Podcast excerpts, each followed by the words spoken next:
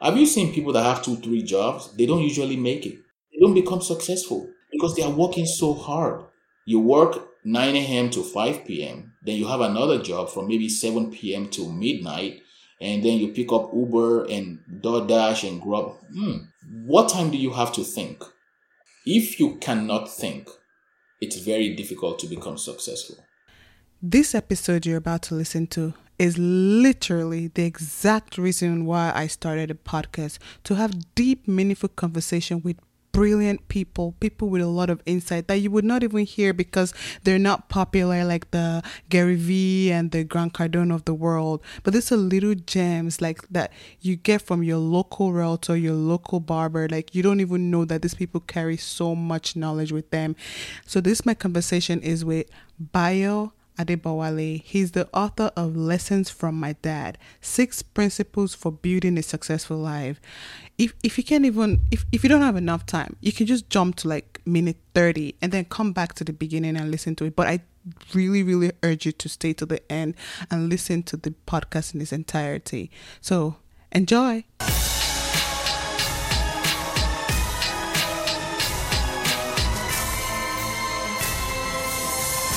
What, what was the earliest moment that shaped you to what you are right now? So, at a very young age, I was very interested in learning how my father talked to people. So, he had a small business, and he, of course, he became a big business. Uh, he was selling generators in Ibadan, in Nigeria. But I was watching how he treated people, how he lived with integrity, and how uh, he was able to service his customers and grew his business. So I was very young then, but I was opportune to be in the midst while I go to school. I come back from school, I'll sit down and watch what he does and things like that. So I'll say that was one of my very, very first introduction into entrepreneurship that you don't have to like work for somebody else. Uh, at every point in my life, I've always had one business or the other right after college or you said you're a young age you're watching your dad. Was this right after that that yeah. you started doing business? Yeah so my dad died when i was in high school. And when i was in college i mean my first degree when i was in college. So right around that time that he died i had to step into his business with my sister.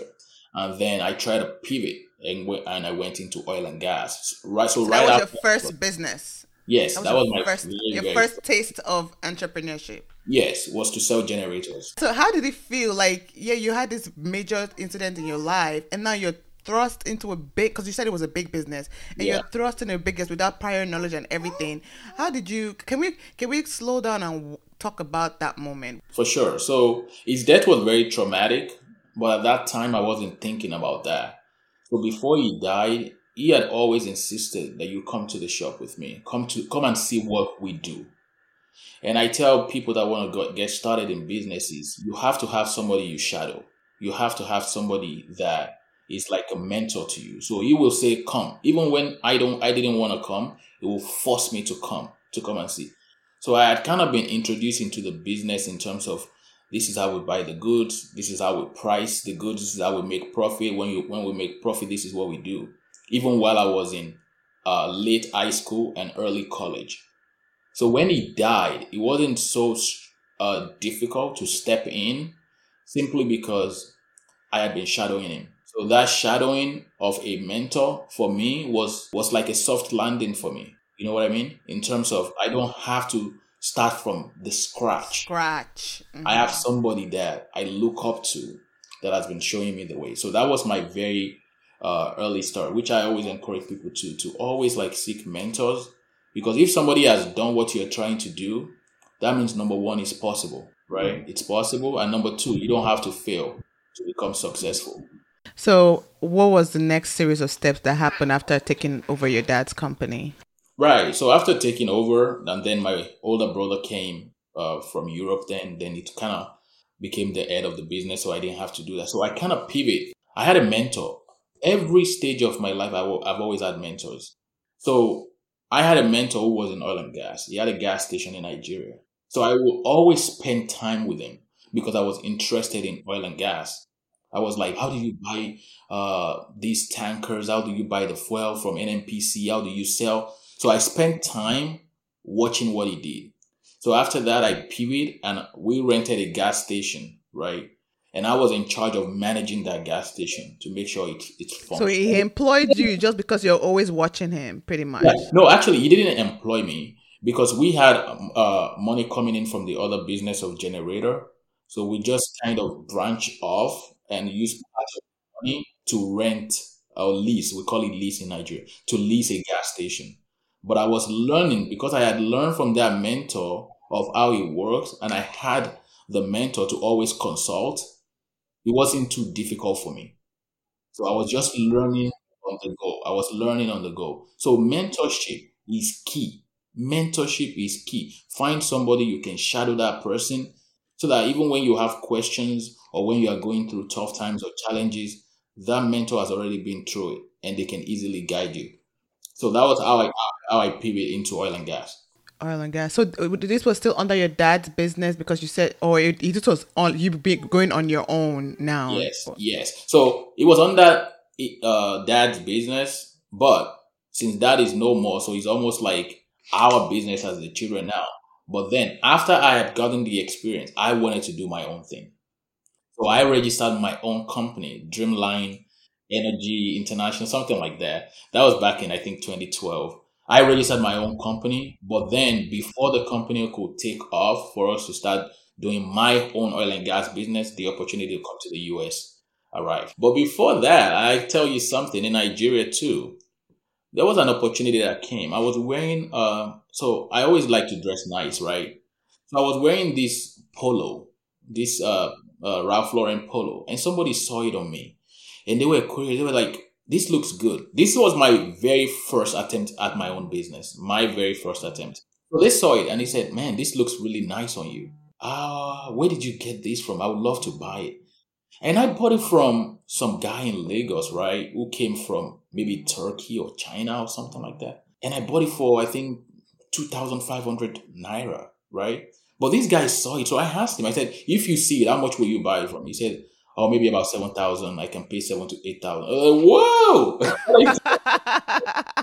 I said, if I take this off, will you buy it for seven? He said, yeah, I'll pay you right now. I said, I, I had three, so I left the one I was wearing. I took the remaining two. I sold it to him for seven thousand dollars.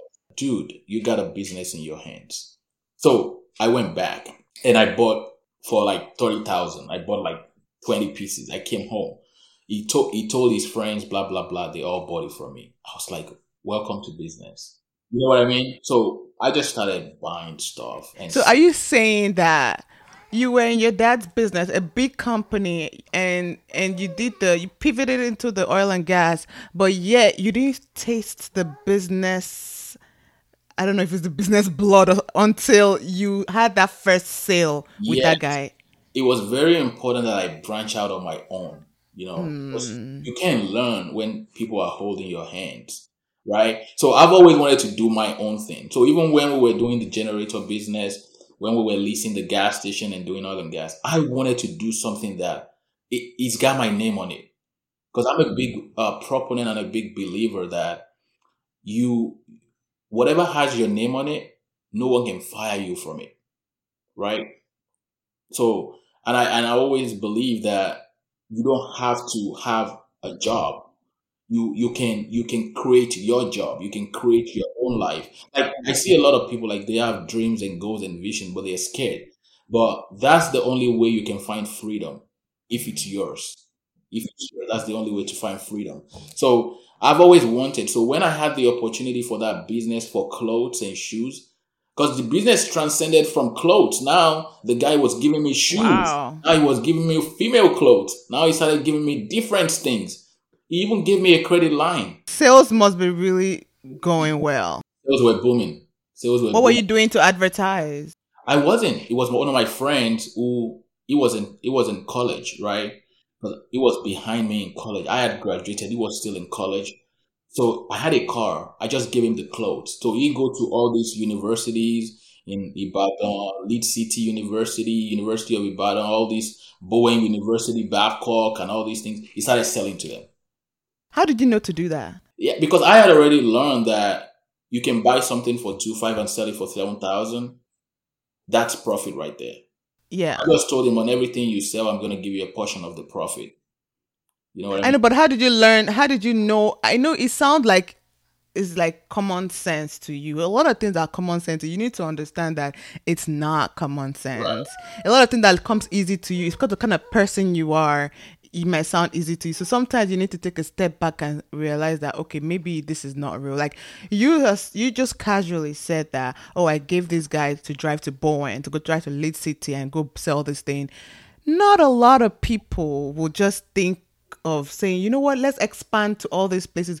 Why do you think you you had that thought? And if you if you know why, where did you where did you get that from? Uh, one of the number one rules of business is that there is a need in the market. There is a need. Like if you see something, like if you need something, you go, you search for it, you buy it, right? So immediately the guy told me that he could buy it for seven thousand naira, and his friend also bought it. I figured out like if he buys and he buys, some other people need it. True. So I started thinking, how can we find the people that need it? You know that each time you spend with people that do businesses, they will drop something. So you might have a conversation with somebody that does a business. You might think you are not benefiting anything from the conversation, but something is depositing on the inside of you And you don't even know. and you don't even know it. So because I had spent time with entrepreneurs like my dad, like that my mentor in oil and gas, I would sit there and just watch them. Because I didn't know what I was gonna do with my life. I didn't really know exactly what I was going to do. You know, because my first degree wasn't the best first degree. I could have been in economics, but I left there and got a first degree in sociology because math was I didn't like math. Wow. I had that to was study the math. reason Yeah, you left. I had to study math and engineering when I got to the US, but I wish I had done that economics back then. But I didn't want to do it. I didn't want to be stressed. So you wish you had done economics back in Nigeria, but Yeah. then you came to the United States and still wish you had done economics? No, actually, when I came into the United States, I had to learn math, and I was and I became very very good at math because math wasn't difficult once you understand the concept. Back then, because they make math so tough in Nigeria, they would thank you and do all this, so I didn't like it. You know what I mean? So what I was saying is that as soon as I realized that there was a need, right, I figured out. I almost like I had a full time job working how can I leverage? So I cannot call my friend and say, hey, dude, this is an opportunity. This is an opportunity. You need to talk to these people and see if they want to buy. And he came back and sold one or two pieces. I'm like, this is business. And an- another thing I wanted to say for people like listening who are just getting started right now, they don't know what to do or how to do it. Do something. Try something. Like, don't be afraid to fail don't be afraid. Like, don't be afraid and don't try. Like, you can get so afraid that you become paralyzed by the thought of analysis paralysis. Like, you analyze it so much in your brain. Oh, I want to do this business, hairdressing salon, oh, makeup artist. I also want to sell clothes on Shopify. I also want to do e commerce. Then all these things become blurry in your brain. Then you become paralyzed because you are over analyzing what to do. I tell people if you see anything in the world, there's a, there, there's somebody that's ready to buy it, right? What if you fail and you try and you don't succeed? That's okay. You learn from the experience. So because I already have this mindset that you know what, if this clothes doesn't sell, that's fine. At least I can wear some of them and you know we'll just find a way around it. So I wasn't. So you were you were okay to fail. You were not even scared at that time. No, I wasn't. I wasn't because if this guy could buy it and this other guy could buy it and this other guy will buy it, definitely there are many more other guys that will buy it. That was my mindset. Wow. So you had market analysis. You went to, like you did a lot. I mean, asking the guy to go ask people. That's like you're doing like surveying the market. Right. You you knew like you had a backup plan. You had like you, you had a legit framework of business knowledge already at that young age mm-hmm. without even realizing it. Yeah. Without even, I'm pretty sure in the moment you didn't even know it was it was special. You just thought it was not- it was not a big deal. You know, it was like second nature to you, but you didn't even realize how. Because I feel like those principles you had then when you were selling the shirt, I am I want to say that. I mean, what do you think? Didn't you think it followed you through to where you are right now? Oh, for sure, it did. It did because I learned a very valuable lesson because I lost money in that business, right? Because my friend, and that's why when it comes to partnership, you really have to be careful or when you trust people. So the guy that I trusted with the clothes and stuff was my very good friend. He started embezzling the money for the business. Wow. So he will go out there, sell clothes to people, get the money, and then he will come back home and tell, tell me they bought on credit. So we will write it down that they bought on credit, knowing without knowing that he had already collected money.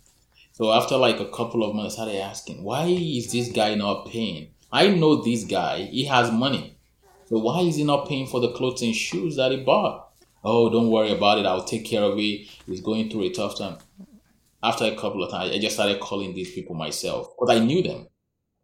The people that I knew. I was like, hey, you were home. He said, no, I paid three months ago. I paid two months ago. I was like, so that's how the business crumbled. So the business crumbled because of choosing the wrong partner, not because the business itself and the product itself like was because bad. It was because in somebody else. In somebody else. Wow, because that's a big lesson. Money and business. Trust me. Don't trust people. Like people. no, no, no. People change when money is involved. You can just go. You can just go on with your life. I, I, I think you can just go on with your life without trusting anyone. You can do it all. The money so, aspect the finance. So how are you gonna do it? How how would you advise someone that's starting out that knows for a fact that I can't do it all. I need a partnership. But you're saying that we can't trust anybody in money aspect. What what would be an alternative for someone like me? so, so my advice is this: you can trust people with the sales. You can trust people with the marketing, branding, social media, uh, networking, building relationships, customer service. That's awesome. Trust people with it so you don't do it all. But when it comes to where the money goes, hmm. you have to be in charge of that. Absolutely. There's no other. No other. You, wow. There is no other until your business grows to a point where, like in America, for example, people can go to jail for embezzling money because it's tied to their oh, social yeah. security and stuff. There's oh, yeah. investment.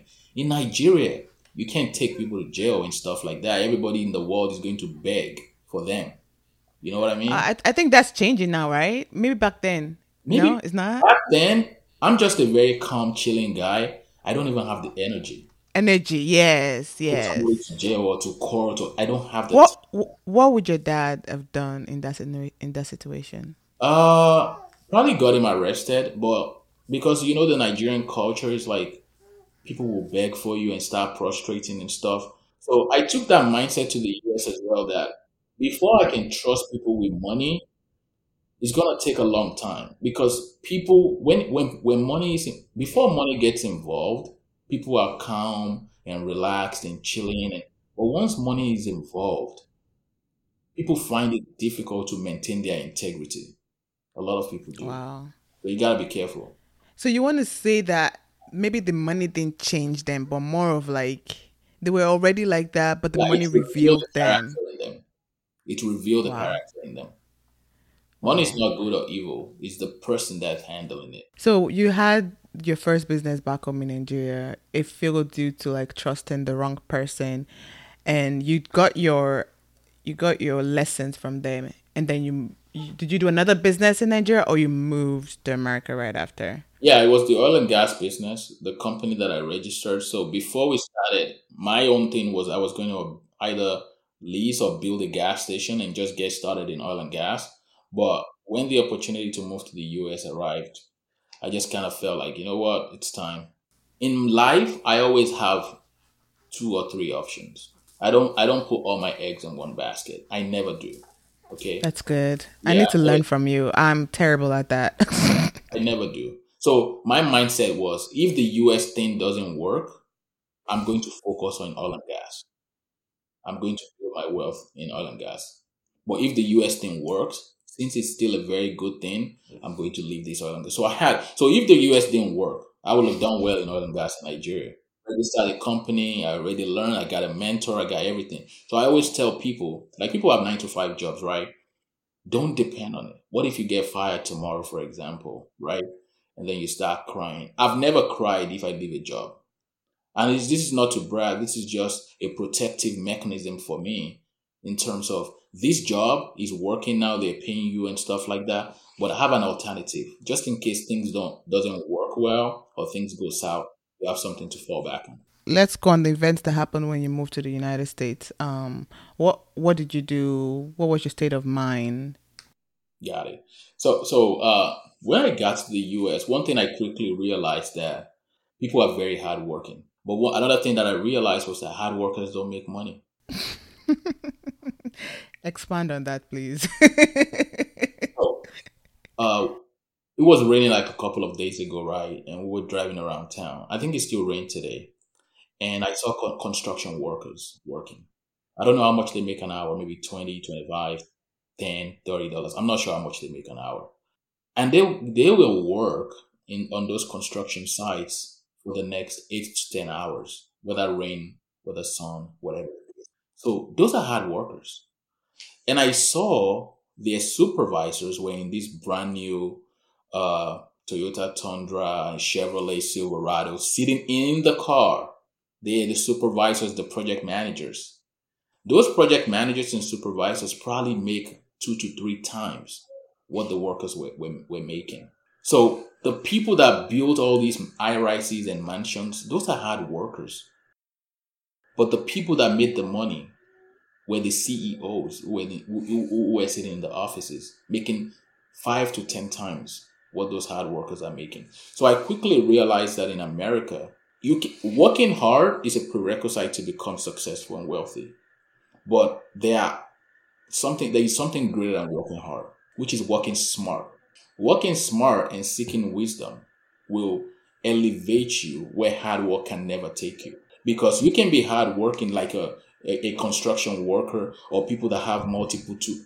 Have you seen people that have two, three jobs? They don't usually make it. They don't become successful because they are working so hard. So not until you take a step back, and I'm gonna break it down for you. Not until you take a step back and reflect on your journey and be like, wait a minute, you work 9 a.m. to 5 p.m., then you have another job from maybe 7 p.m. to midnight, and then you pick up Uber and DoorDash and Grub. Hmm. What time do you have to think? Hmm. If you cannot think, it's very difficult to become successful. Wow, that's that's huge. That's that that's like a like a, like a punch in the gut right now. Because my mentor told me uh, a couple of years ago. He said, Rich, successful, and wealthy people don't work, they think. And I was like, What do you mean they don't work? He said, Because once you can think of ways to do things better and you spend your time on thinking, the hard work you need is like this. But the thinking you need is this much. Because in business, for example, to grow your business, imagine you are working hard, you are the sales rep, you are the marketer, you are the customer service, you are the one inspecting all the supplies, you are the one issuing all the invoice, you are the one uh, making sure it's profitable. You are a hard worker. You are very, very hard working. But will you become successful and wealthy with that business? Will the business grow? Will you have branches? No. Not like that. because you are so stuck and you will be tired when you get home. So what people need to do, and I figured out when I got to America, is like let me think and plan my life first before I start working. Right. So once I got to America, just to cut it short, I went into, I wanted to be called engineer Bayo. That was my motive of going to engineering school. I went into petroleum engineering, but I already had this oil and gas experience in Nigeria. So I'm like, hmm, engineer Bayo, oil and gas, petroleum. So what happened? I got in there with HCC. I got into Texas Tech. I got an admission. But one thing I quickly figured out, remember I didn't like math, but now I've fallen in love with math. I know math a lot. I was doing all this, you know, crazy math stuff. I love it. But one thing I quickly realized was people did not talk to people. People were always busy walking and solving. And I'm a very communicative person. I talk. That's a natural gift of mine, right? So I'm like, we're, we're in the class, nobody's talking to nobody, everybody's quiet and everything is dull. And then there was a recession during that period when people in oil and gas were losing their jobs. What year was this? Uh, that was in 2014, 2013, 2014. Oh, yeah, I remember. If these brilliant engineers were losing their jobs and they couldn't get jobs. What about me, who is coming up trying to? Str-? I said, nah, man, there's got to be something better. So I spoke to a couple of people, and they're like, "Why don't you become a doctor?" I was like, "Ah, oh, man, it's a, a long time to be a doctor, about ten years." I'm ready to start having. And you already went to school in Nigeria, by the yes. way, and then you're going to start all over. Oh, come on. Yes, I said I don't want to be a doctor, man. I'm like, so uh, to cut it short, I got I got into uh, and I have a sister who's in pharmacy. My sister-in-law. I always see her. If I'm is kind of boring. We don't talk a lot. That's like I talk. So I asked my sister-in-law. I'm like, man, do you like? Now she's she own a pharmacy, our own pharmacy. She's doing very very well. I said, I'm trying to get in something that I can talk. If not a doctor, then maybe I'll become a PA or a nurse practitioner. So I said, okay, go, let's become a nurse practitioner, right? So I went into nursing school, got my nursing degree, and then I became a nurse practitioner, a psychiatric nurse practitioner. So I'm still licensed right now as a psychiatric oh, wow. practitioner. So you became a nurse practitioner based on the advice, and you. It looks like in life for you, right from a young age, you've always been very aware of things, and you've always thought like like think for yourself and reevaluate. You, as you go, you're always reevaluating. Just the same way you you wanted to do I mean, it's, it's, all it's only natural that you did you have oil and gas experience. You go into petroleum engineering. It's only natural, but you didn't let that that sunk cost fallacy get you. You still reevaluate and go. You know what? Now that I'm doing it, I don't really think it's for me. You reevaluated and you change course. It looks like you've always been. God bless you for saying that. You, for, for, like you read, you read me well. God bless you for saying that. you think that's that right. that's the case? Absolutely, hundred percent correct.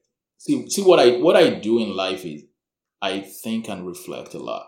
Uh, and my thought process goes this way. I seek advice from people.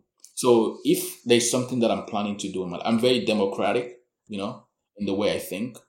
Uh, I, I seek advice. Oh, oh, oh, what do you think? What do you think about this? What do you think? What do you think? I ask a couple of people. Then, based on what they tell me, I go back and I say, because when people give you an advice or they, you know, share things with you and stuff, they share from their own experience, right? But that's not your own life. Your life is in your hands. You have to plan your life based on what will work for you in your future. Like I have people working right now who are very sad and depressed with what they're doing. And I tell them, I have meetings with them all the time. I say, there is a solution. What do you like? What do you love? It might not happen tomorrow, that you pivot from what you're doing right now to what you really love. But if you identify what you really love and we create a pathway to accomplish it, you will get there. For example, in real estate, I'm just going to jump into that now that we're saying this. I bought a piece of land in Nigeria, right, for about a hundred thousand naira. I bought six. That's six hundred thousand. A few years from that, some people came to me. They wanted to buy for like six million naira. I was like, that's crazy. I bought it for six six hundred thousand. So I knew there was something about real estate. And the whole process of when we were looking for the land, negotiating this, that, I love the process. So that stayed with me that one one time or the other I would love to get in real estate. But I wasn't in a position to get in real estate yet. But I knew I was going to be happy when I get there. So what now happened as I was in trying to be an engineer, I wasn't happy there. I, I became a nurse practitioner. I'm, I was happy as a nurse practitioner, but there's another level that I was looking for, which is that fulfillment. Hmm. So I knew when I get into real estate, I will be fulfilled because I love the process back when I was looking for. So for every step in life, whatever situations you're in, I want people to believe and know that there is a different level of dimension away from that where you are right now. Where you are right now might be you are earning $10 an hour or $15 or $20. That's okay. This is your present reality. Even if you make $100 an hour and you are not happy, this is your present reality. Why don't you take a step back and create that fulfillment and happiness that you know that within the next couple of years, if you don't quit, you will get to that fulfillment and happiness. Because for me, that's the ultimate purpose of life to work, be fulfilled, be happy, so that you can fulfill purpose, so that you can you can you can live in your passion so that you can be happy eventually. So, but anyway, so you're very correct with what you said. Like every step in life, I've always looked for what will make me fulfilled and happy. And I just pivot slowly towards that. I can I can actually testify to that because when I reached out to you on Instagram and I said, "Oh, can you send me your number?" and you did send your number. You know how I I've always been like um backup in my phone. I saw a text from you in that, that, I didn't know we've communicated before. I saw a text from you in 2014. I don't know. Did you see the text? Oh no, I, I haven't. I you didn't say it, okay? Because okay, because maybe you didn't back up your phone, but I saw a text from you of you reaching out to me, cold reach out. You said you knew you got you heard about me from a friend of a friend, and you heard that I was in chemical engineering, and you wanted to know. You got admitted into Texas Tech for yes. petroleum engineering, yes. and you wanted to know what my experience was, and oh. th- yeah, that shows like that shows like you that's just an example of you are what you say you are. That's what you did because you already got into petrol engineering, but you still wanted to have an experience. And then you reach out to some random girl, and then I know I I I, I was I, I I feel so embarrassed, but I was like bashing the industry. right? You're one of those people that push me away. So I was like, I read I was like, what did I say? I was like, it's hard. It's this. I'm in my last year. I think it's hard. All my friends, I think I was going through something. I was like, all my friends are no, they're no more in my class. They've left school. They're in PV. Don't do it. I, I felt so bad. And then you're like, oh, I already got in. I wanted to see if I should try University of Houston because University of Houston is more um, prestigious. And I was like, oh wow. And now I I took back my words. I was like, you know what? Yes, University of Houston is pre- um, prestigious. Um, maybe I shouldn't be bashing the school, the industry. And you're like, no, no, no, it's fine. Thank you for the insight. And then when I read the message, I was like, is I now looked at you. I was like, he's a realtor now. He's not a petroleum engineer. Is am I the reason? Did my bashing cause this? But I'm glad to hear the real story. That it wasn't my bashing, right? It wasn't my bashing that caused it, right? No. you actually, you actually did it, and it, you weren't happy. But yeah, it just shows that everything you did, you you made sure every time you're like reflecting and reflect and that's a very good trait i wish do you think someone someone can learn this do you think it's something that someone can learn yeah I think I learned it, it, it, the habit to become vulnerable, you know. Vulnerable, okay. Yeah, become vulnerable. It's very, very good. A lot of people see it as a uh, a weakness, but it's actually a strength, you know. And a lot of times, some people they are all in their own thoughts and their own minds and their own feelings and their own emotions. No, you gotta talk to somebody. You gotta talk to somebody. You have to talk to somebody. So for me, I'm like, you were already a petroleum engineer, right? And I wanted to have a first class insight into what you were going through. Because from petroleum engineering to chemical, there's not a lot of difference, you know? Mm-hmm. So I wanted to just know. So I, I not only spoke to you, I spoke about to about five to seven guys or wow who were in petroleum engineering and chemical and a lot of them you did not know them personally it was friends of a friends correct friends of friends i just kept asking yeah. You, know you were already destined to be successful. It's, it's that trait of yours it, it's it's no brainer. You're someone who'll have to like cut your leg and cut your arms and yeah. they will still not even stop you. Please people that ask questions they don't miss road. Yes. People that ask it was a yoruba proverb. People that ask mm. questions don't miss road because if I was going to be a successful petroleum engineer, I would still have leveraged people like you, right? And continue on that path. But since I knew that, you know what, I wanted to exit and went into nursing. Uh, I started talking to nurse practitioners. There was a guy we used to play soccer together at a DIC, uh, Dominion International Church in Houston.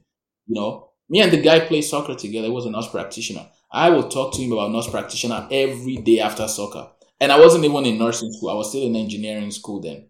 So wow. I just say that to say that people need to find you need to you need to share what your dreams are for your future with other people, right? And I always encourage people to share with people that are will be unbiased. You know how you can share with some family members or with some friends and they give you negative advice and stuff? No. Find people who like when you shared what you were going through with chemical engineering with me, you were unbiased. You didn't know me. Yeah. Yeah. You just and I didn't even know. Yeah, I didn't even know you've entered, and so I was I was just blabbing. right, right. So it, it, it, it's great to be able to be vulnerable enough to share what your plans are with other people, because one single piece of advice that somebody else can give you can transform your decision making or can transform your life. So what if you don't share? That means you're not going to get that advice you need. So you shared with me, a couple of other people shared with me, and based on my experience too, that hey, engineering is very abstract. You understand? It's like uh, a ball is falling from the sky. What is the angle, the perpendicular angle? I'm like, the ball should just fall, man. I don't want to deal with this. you know, and you have to calculate the tension between the cord and the cable. That I'm like, dude, you know. So, but anyway, so my experiences with you know you guys sharing your experiences with me kind of helped me to make a decision that I don't think I want this for my future. So you you ask all this advice. That's another skill that I think I need to know if it's learned also is the skill of taking all this advice and analyzing it and making a decision based on the data. Mm. How did you know? How did you, okay? Tell walk us through walk us through the the petroleum engineering um, um, direction you went through. You got all this advice. What did what was your conclusion and why did you go into petroleum engineering after those advice? Got it. So the, what I think about life is this: when you are making decisions about your future and your life, you have to be very selfish. This is my personal opinion. I like that. And the reason why I said that is at the end of the day, this is your life. This is nobody else's life. This is your life. This is your future. This is your happiness. So if you make decisions based solely on what other people say and you don't end up being happy, you have only hurt yourself and not the other people. So my decisions were because I wasn't married, I didn't have any child. So my decisions for me was I wanted to create the future.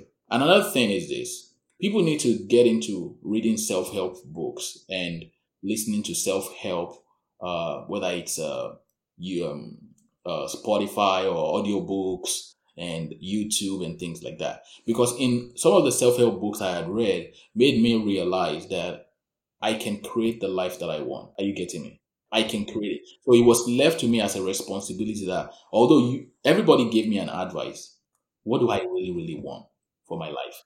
So the decision of how my life was going to turn out was in my hands. So people listening right now, you have the power in your hands to change your life.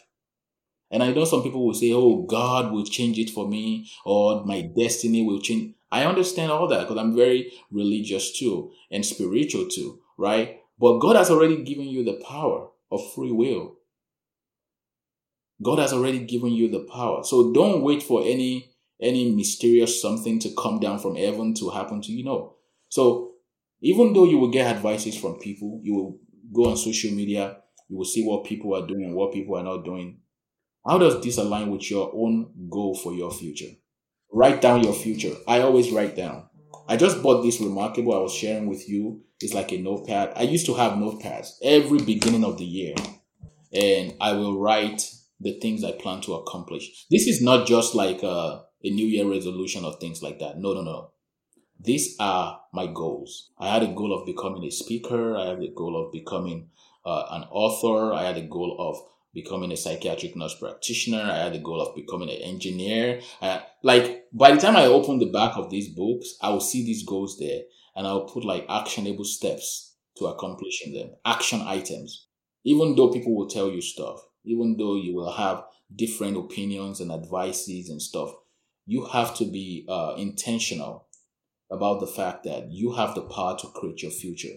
Whatever that future is that's going to give you joy, that's going to give you happiness, you have the power. If something is not serving you, even if you make, I had a girl, she's a doctor, right? I think she makes about three hundred to four hundred thousand dollars, right? She wanted to be a realtor.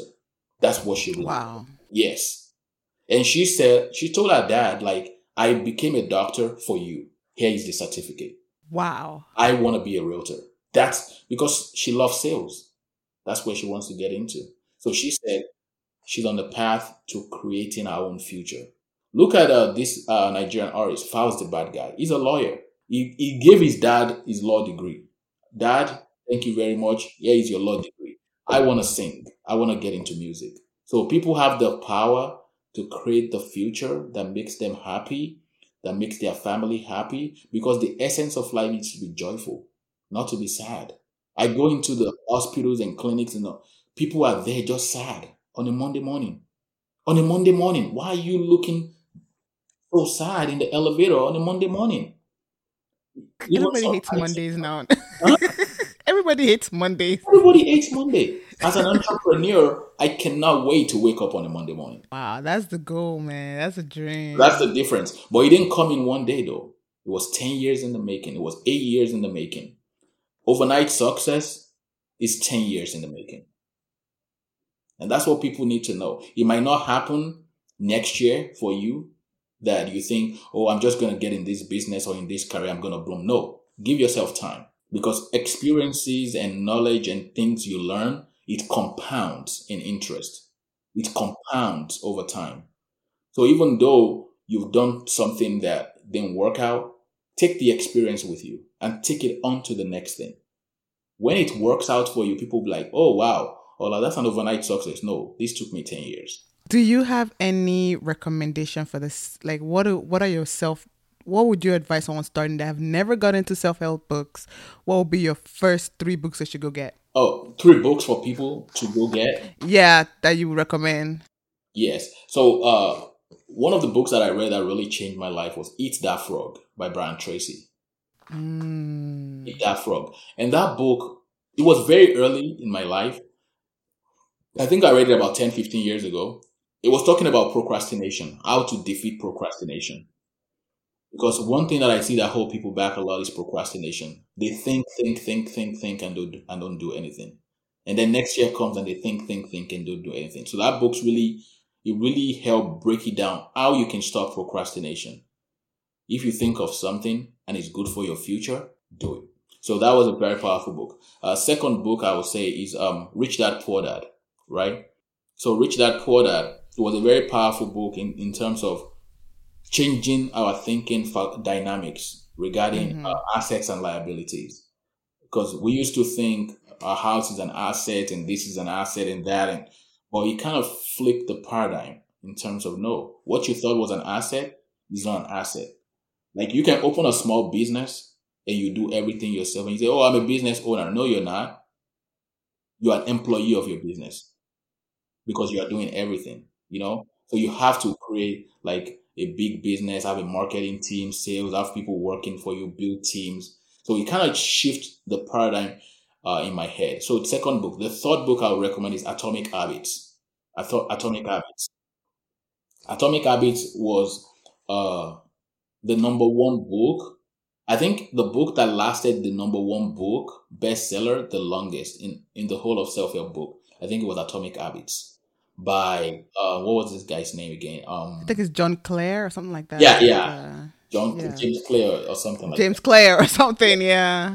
Atomic Habits because that book, uh, what it did was it it it simplified uh, how to build a successful life, how to build uh, a fulfilled life. It simplified and broke them down into the habits we do every single day. You know what I mean? Like people think yeah. of like, oh, I'm broke, right? Or I don't have money to feed my family or to take care of myself, or my job, I'm only making maybe ten dollars an hour. That didn't happen today. You know what I mean? That happened based on the consistent habits that got you here over years. And to change that, if you get into better habits, then you can start building those better habits every single day. And by the time a year, two years, three years come, you're like, wow, my life has changed based on my habits. So those three books. Let, I know you got to go soon, but let me just add a fourth book lessons from my dad oh, by some yeah. guy named Adebayo Adebowale. Yeah. Absolutely. You want to tell us tell us more about that book? Yeah, absolutely, absolutely. Lessons from my dad. I I wrote that book, man. Uh yeah, that was it's always been a dream to be an author. So when the opportunity presents, my wife was like, "Why don't you write it about your dad?" I'm like, "Okay, let's do it." Because I was going to write it. Uh, it was, it was always going to be about success or real estate, you know But uh, yeah, it was great. So I I looked at my life right now and I reflect on the things I do and how I do them, and you know the values that I cherish, and I kind of think, where did I get this from? Right? Like for example, integrity. Integrity is so is core to my being. Like it's key to who I am. Having a being a person of integrity that somebody can trust, right? Because my father exemplifies that. So I kind of think back now, like, hmm, Alhaji always said this. My father was a Muslim. Alhaji always said this. Alhaji always said. Alhaji always said this. That even if you are broke, be a person of integrity. Wealth will fall. Well, even people that don't have integrity, they want to give money to people that have integrity. You know what I mean? So in business, because he had integrity, it transformed his life. So, but that's it. That's in the book. The story is powerful. So I kind of reflect on my journey. I say the life I live now was because my father is dead too. My father died in 2006, right? So I kind of think, let me use this book to kind of commemorate his legacy, his memory. And uh, I wrote that book, Lessons from My Dad. I spoke about a lot of uh, six principles for building a successful life, and uh, I think everybody should get it. One of my favorite quotes in the book, and you're gonna oh, tell me if it's a yeah, I finished it already. Wow. One of my favorite book in in the book. I, I'm about to interview you. The, the least I can do is finish your book. so one of my favorite quote in the book is, and you you need to tell me, is this an original quote? And tell me why. Is if a man's wife does not trust him, it is not safe to do business transaction with such a man. Mm. I I don't know why it resonate with me, but why is this an original quote? And even if it's if it is, like why why can you expand on that? Why did you say that? And tell, can we deep deeper on why you said those words? Absolutely, absolutely. And I'll give you more time. The the alarm that sounded was uh usually my 12 o'clock alarm every oh it's okay okay okay. Because i was about to run. I'm like this is already getting too sweet to uh, cut short. was really I appreciate it. powerful. So the reason why i said that is this. A man's wife knows him more than anybody else. They know the good the bad the ugly the values and everything the man the man carries right? So imagine one of the worst things that can happen to a person is that you call your family or your wife and say I'm in Houston. And she said, No, he's not. He's in Dallas. Like that person is gone. Like just forget. so, I'm telling you, I'm telling you, I'm big on trust. I'm big on trust. Because if I can't trust you with simple things, how can I trust you with big things? Like it's not good. Like how? Just make it make sense for me. So I kind of thought about the wife being the person that knows you the most. And if they cannot vouch for you, like people go into relationships and it's a sour relationship because you need to watch how this person treat other people in, in his life or life. If a, his wife is having problem trusting him, how can I, as a business partner, trust you with my money? Are you getting what I'm saying? And it goes back to yeah. what I said with my friend initially that money reveals people's character. So at home, love is already revealing this guy's character that you can't trust him. Hmm. Wow, that's that's profound. So you shouldn't even think or dare. So you want to do business with somebody, check him at home, right? How is he being perceived at home or within his family, right? If there is always talk about, oh, this happened, that happened, then why do you want to put your money? Like, I'll tell you a quick story. A guy called me, he just sent me money, a lot of money. He said he wanted to invest with me I was like, why? He said, I've been watching you for years and I see the way you move. So what am I trying to say is when you have integrity and people can trust you, you don't even know where your blessings is coming from. Hmm. You can't predict where your blessings is coming from. Remember, God has abundance of resources and God is looking for good stewards. People that God knows that, hey, this my son or my daughter is this place trying to build a real estate empire or try to build an e-commerce business Go there and partner with them. God will send people to you to partner with you because God knows that He can trust you with your with the resources that you have. So that was why I put that quote. There was an original quote that before you do businesses with people and trust people, watch their family, watch their background. Are they people of integrity? Are they people that you know you can trust? If not, there's no essence. Just don't waste your time. So yeah.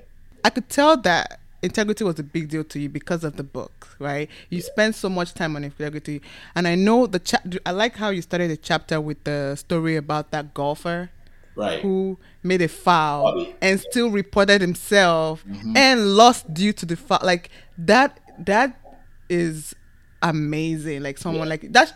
That kind of like started the story in the chapter. Like wow. That's how much. That's the level of integrity we need to attain. Right. And then you went down to talk about your dad.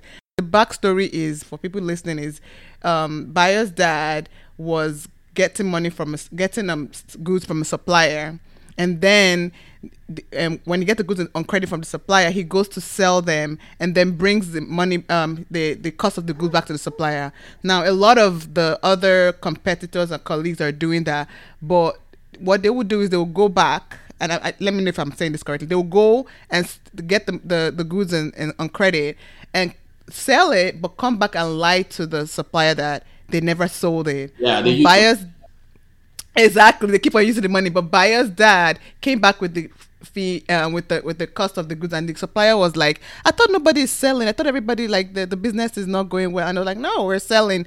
The supplier found out that the they actually are selling, and Bayo's dad was the only one that was being honest, so he cut everybody out, and Bayo's dad was the sole you know supplier and became like a monopoly and that was where the business took off. Yes. literally directly from integrity. That's a very very beautiful story. And i'm so so so glad you wrote this book because imagine imagine if you hadn't written the book. I wouldn't have read this. I wouldn't have learned from this story and the world wouldn't have understood and gone inside of your head a little bit and everything. And and and in the beginning of this podcast you're talking about i'll just do it do it because it's kind of like we owe it to the world like the purpose all the whole thing about purpose is so when i was reading the book i was like imagine if you hadn't written this book. Imagine if you haven't taken the bold step to write this book.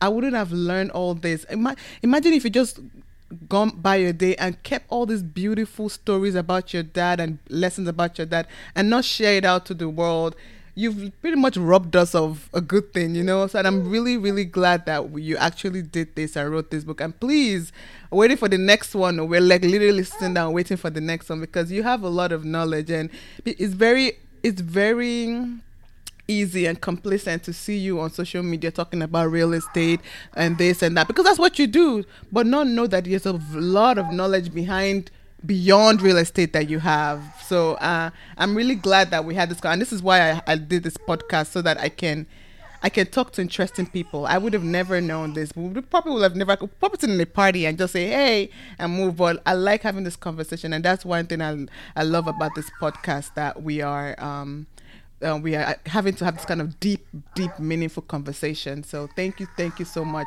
Is there any one last advice you give um your audience, the audience? Yeah. One thing you want to take from Thank here. Thank you so much, Ola. Thank you for diving deep into the book. Thank you for the words. I really appreciate it. Thank you so much. Because when I wrote that book, it was uh, number one, it was out of pain that my dad is no longer here to see how all the children, I mean, all the children are very successful. My sisters, my brother, even our last one is a doctor. You know, she wants to be a surgeon. She's she, so it just hurts that he's not here to enjoy the fruits of his labor, right? So I wanted to use that book as his legacy that hey, we are here for you, and so thank you, thank you for taking time. So one of the things I wanted to share with your audience is, uh, and there's a couple of things, and number one is the fact that you have to put God first in everything you do. Okay, because at the root of having integrity and being a person that people can trust is having the fear of God. That's the anchor. That's the foundation. So it doesn't matter whether you're a Muslim, whether you're a Christian, you know, just having that fear of God with the fact that if you do something, even if other people don't see you, God sees you, right? That's your anchor to guide your heart to do the right things.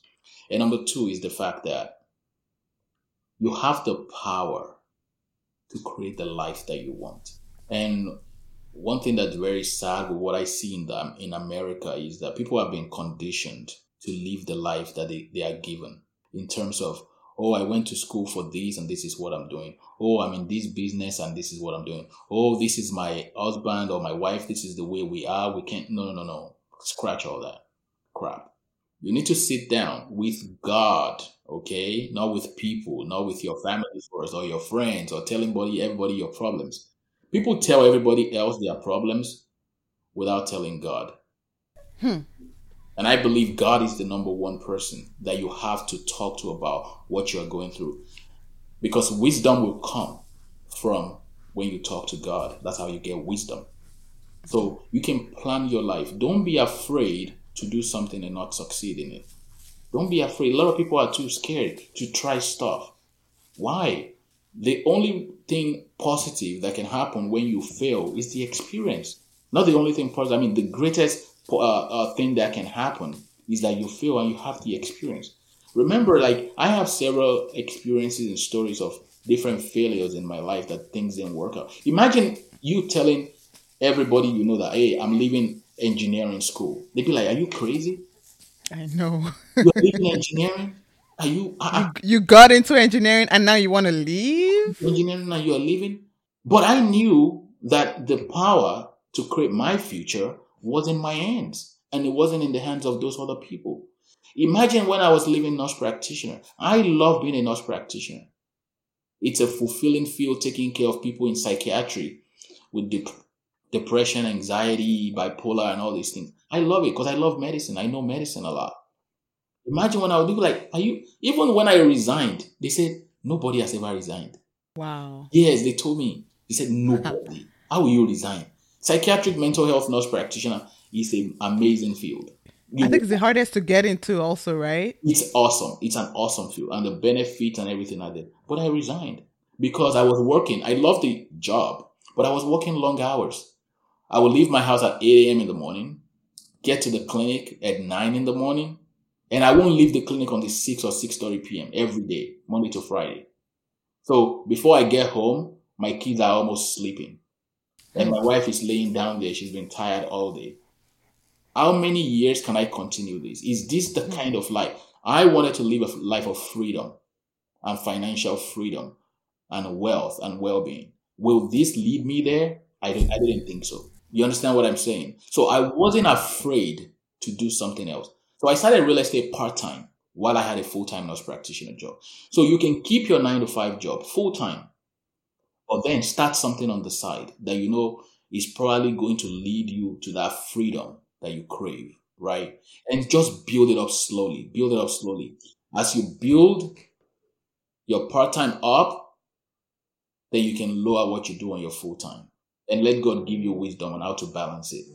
So, anyway, so those are the two things. Don't be afraid to try something different. Don't be afraid to fail. Please push yourself. Try something new. Try something different. And very importantly, put God first in everything. Where can people find you if they want to learn more about you? Oh, absolutely, absolutely. First of all, shout out my book, Lessons from My Dad by Bayo Adebowale. You can get that on Amazon. Please check it out, get it. Uh, you're gonna learn a lot from it. And you can find me on Instagram. I'm very active on Instagram. Bayo Adebowale. You know, that's the best way people can connect with me. All right. Thank you so much, Bayo. This was fun. This was way more than I expected. I appreciate all the knowledge. Hey, thank you.